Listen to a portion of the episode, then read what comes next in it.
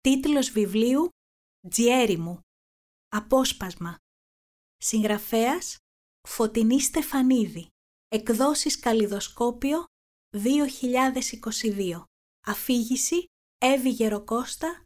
Συγγραφέας Αφηγήτρια. 1980. Ιούλιος. Ήρθε με ταξί.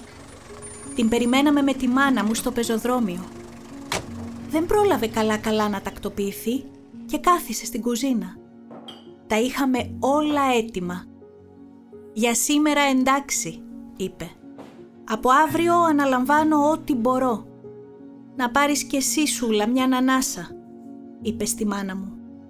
Και το δεύτερο μεσημέρι βγήκε στην αυλή από την κουζίνα φέρνοντας μια πιατέλα γεμάτη ως επάνω κουτσομούρα μεγάλη.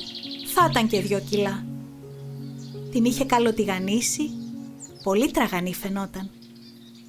Τα πιάτα, τα ποτήρια, τα είχαμε βάλει στο τραπέζι να φάμε έξω. Σκοντάφτη στο μαρμαράκι της πόρτας, πάντα τα σέρνε τα πόδια της, πάρτα όλα κάτω. «Δεν βαριέσαι», λέει στο λεπτό. Έδωσε τα ψάρια στα γατιά. Μέχρι να φάνε εκείνα, σκουπίζει το ίδιο τηγάνι Ανάβει το πετρογκάζ, βάζει το τηγάνι επάνω με φρέσκο λάδι. Περιμένει ένα λεπτό. Κόβει δυο σφιχτές ντομάτες και ένα μεγάλο κρεμμύδι, τα ρίχνει μέσα. Συνεχίζει, ρίχνοντας καμιά δεκαριά αυγά, αφού τα έσπαζε πρώτα σε ένα πιατάκι. Το λάδι πιτσίλαγε, χάλαγε τον κόσμο. Τρίβει φέτα από πάνω. Ρίγανη, πιπέρι, χωρίς κουβέντα, κάτσαμε και φάγαμε. Αυτή ήταν η γιαγιά μου. Τα έχανε όλα, άρχιζε από την αρχή. Πριν από τη μικρασιατική καταστροφή του 1922, όταν μόνο τα σύννεφα του ουρανού και της καθημερινότητας σκίαζαν τη ζωή. Τρίγλια Μ' άρεσε το σχολείο Τζιέρι μου. Πολύ μ' άρεσε. Δεν επήγα πέρα από την τρίτη του δημοτικού. Πού να προλαβαίνω τα αδέρφια μου. Έξι τους είχαμε. Δουλειές μαζί με σχολείο, νικήσανε οι δουλειές. Είχα και τη σάκα τότες που πήγαινα. Από μινάρι από τα αδέρφια μου. Μεγάλη η σάκα, ένα βιβλίο μέσα και ένα τετράδιο. Κρεμότανε άδεια έβαζα και ένα σανίδι να φουσκώνει. Και ασταμάτησα το σχολείο. Η τρίγλια μας ήταν όμορφη, πολύ όμορφη. Μεγάλωσα κι εγώ, ξενιτεύτηκα, παντρεύτηκα, έφερα τον Δημοσθένη τον παππού σου κάποτες και την είδε την τρίγλια. Με τους Τούρκους τα πηγαίναμε καλά τότες.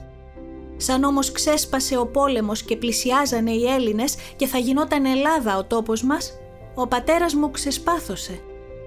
Μέχρι και όπλο σηκώσανε με έναν άλλον και βαρέσανε το μισοφέγγαρο στον μιναρέα πάνω. Και στην πόλη πώς και πήγατε; Είχαμε πάει από τα πριν με το Δημοσθένη και το μωρό μας, τον πατέρα σου. Μα όταν ερχόταν η καταστροφή του 22, περάσαμε για λίγο να δούνε οι γονείς μου το Δημοσθένη και το Γιαννιό και να τους πάρουμε μαζί και εκείνους. Δεν ήρθανε τότε μαζί μας. Εμείς ξαναγυρίσαμε στην πόλη πριν ξεσπάσει το κακό. Η δουλειά βλέπεις. Οι γονείς μου μείνανε πίσω. Πιο πολύ ο πατέρας μου το ήθελε. «Δεν αφήνω την τρίγλια», έλεγε και ξανάλεγε. Όταν όμως μπήκανε οι Τούρκοι με στρατό, έτρεξε να φύγει σαν τον παλαβό. Ξοπίσω και η μάνα μου. Βρήκανε μια βάρκα και μπήκανε μέσα. Τα εικονίσματα που βαστάγανε μαζί τους δεν τους αφήκανε να τα βάνουνε στη βάρκα. Τέτοια πίχτρα. Τα παρατήσανε στο γυαλό. Ήρθανε στην πόλη. Μας βρήκανε. Τότε βγήκε εκείνη η φωτογραφία. Μετά από λίγες μέρες ο πατέρας μου πέθανε. Σωτήρι τον ελέγανε. Αχ, μ' αγάπαγε κι ας με σταμάτησε από το σχολείο. Άρχισε να ψέλνει. Δεν καταλάβαινα όμως αυτό που έβγαινε από τα χείλη της ήταν ποίημα. έβλεπα καθώς την άκουγα εικόνες και χρώματα και μορφές αγγέλων. Τότε, μέσα στη φωτιά της καταστροφής, στο καραγιανγκίνι που κατέκαψε ζωές και περιουσίες και μαύρισε τις καρδιές. Η επίσκεψης η Παντοβασίλισσα. Έψισε καφέ με καϊμάκι, με κουλούρι στο πλάι, στο πιατάκι. Τον έβαλε πάνω στο μπράτσο της πολυθρόνας με το πανί. Λιάντης λέγαμε τότε. Τον έπινε χωρίς νερό. Πήγα και έφερα δυο ποτήρια δροσερό νερό από το ψυγείο, τα κούμπησα στα σκαλοπάτια της ταράτσας. Στην κουζίνα επάνω σιγόβραζε κρέας με κόκαλο από το πρωί. Αυτό το έβραζε ώρες. Η καταστροφή σας βρήκε στην πόλη. Στην Τρίγλια τι έγινε; Στην πόλη προλάβαινες κάπως, αλλά έπρεπε να ετοιμαζόμαστε. Για την Τρίγλια τα μαθαίναμε όλα. Μας γράφανε οι γονείς μου. Τους παρακαλάγαμε με το δημοστένι να φύγουν με τα καράβια του Καβουνίδη για την Ελλάδα. Όχι ότι δεν ήταν Ελλάδα η Τρίγλια, αλλά είχαμε αρχίσει να τα ξεχωρίζουμε. Σπάνιος άνθρωπος ο Καβουνίδης. Καπετάνιο τον ελέγαμε όλοι τότες. Πολλά λεφτά είχε, μα και πολύ καλοσύνη. Ήξερε το κακό που ερχότανε καλύτερα από τον καθένα. Εφοπλιστής βλέπεις, είχε πληροφορίες πολύ σίγουρες. Οι περισσότεροι τον ακούσανε και φεύγανε πάνω στην αναμπουμπούλα με τα καράβια του. Μόνο ο πατέρας μου έκανε του κεφαλιού του.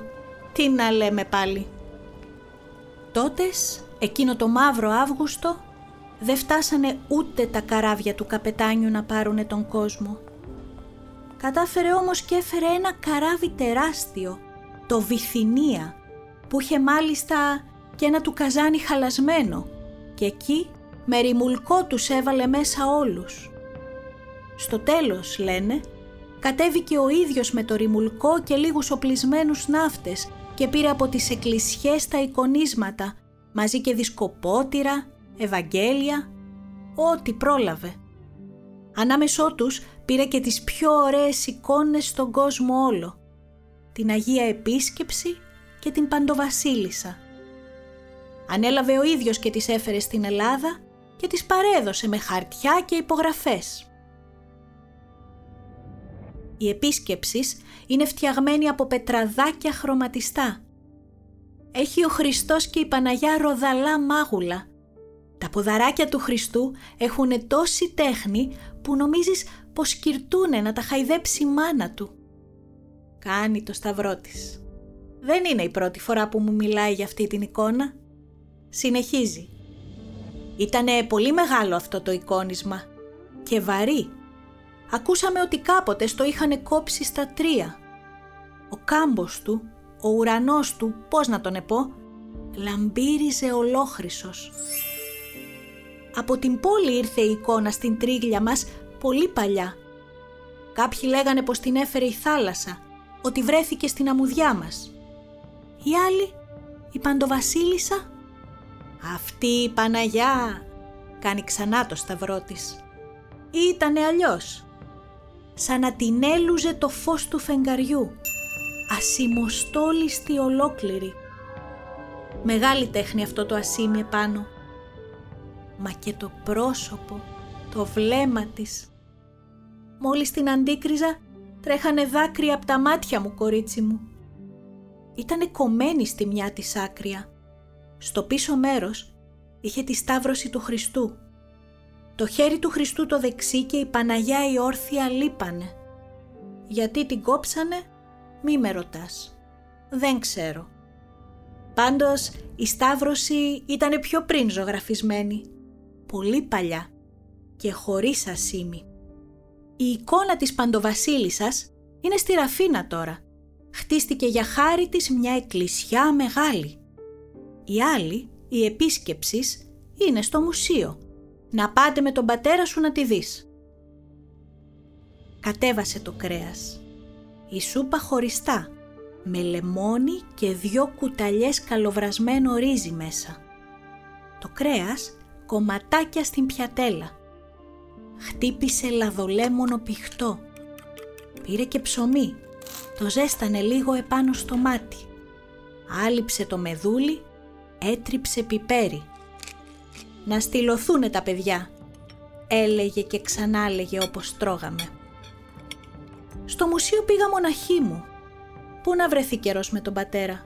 Μια Κυριακή του απόμενε να ξεκουραστεί στο σπίτι και όχι πάντα.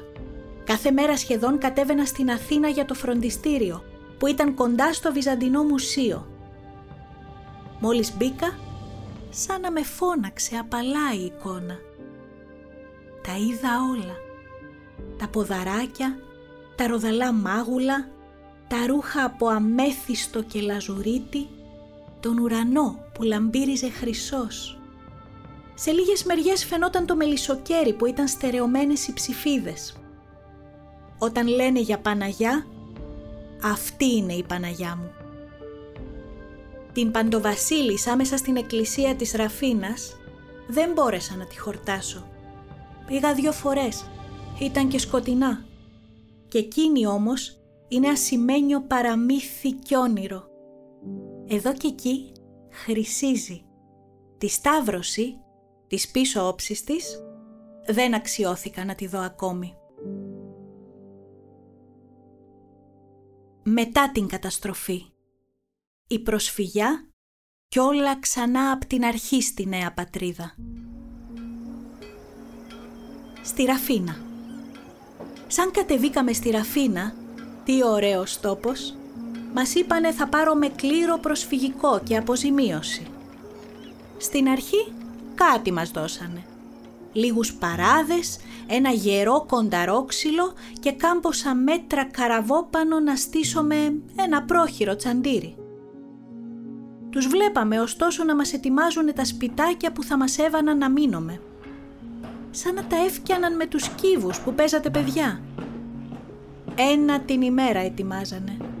Ούτε τζάμια, ούτε πάτωμα, για νεροχύτη ούτε λόγος, ούτε για καμπινέ και βόθρο. Το κάθε σπίτι είχε τέσσερα καμαράκια. Μόλις μπήκε για τα καλά ο χειμώνας, ετοιμάστηκε και το δικό μας. Μα όπως μπήκαμε, βγήκαμε. Την άλλη μέρα τρέξαμε, βρήκαμε τσιμέντο, πέτρες, τζάμια. Το σουλουπώναμε, εγώ και ο Γιαννιός. Ο πατέρας σου άξιος σαν μάστορας, μια σταλιά παιδί. Ο παππούς σου πήγαινε και έφερνε ό,τι του γυρεύαμε. Η μάνα μου βάσταγε τα μικρά, την Άρτεμη και το μενελιό μας και έφτιανε το φαΐ όπως όπως. Κάθε βράδυ που πέφταμε όλοι ξεροί να κοιμηθούμε στα στροσίδια που είχαμε κουβαλήσει από την πόλη, ο παππούς σου μας διάβαζε και μια σελίδα από την Οδύσσια. Εγώ μουρμούριζα, αλλά του πατέρα σου τα μάτια έλαμπαν κι έτσι έκοψα την κρίνια. Αυτός ήταν ο άντρας μου, γραμματιζούμενος και ονειροπαρμένος. Και ο Γιαννιός μας, σαν πιο μεγάλος, μάθαινε πολλά. Μάθαινε και να ονειρεύεται. Κάτι που εγώ ποτές δεν το κατάφερα. Σε λίγες μέρες είχαμε σπίτι.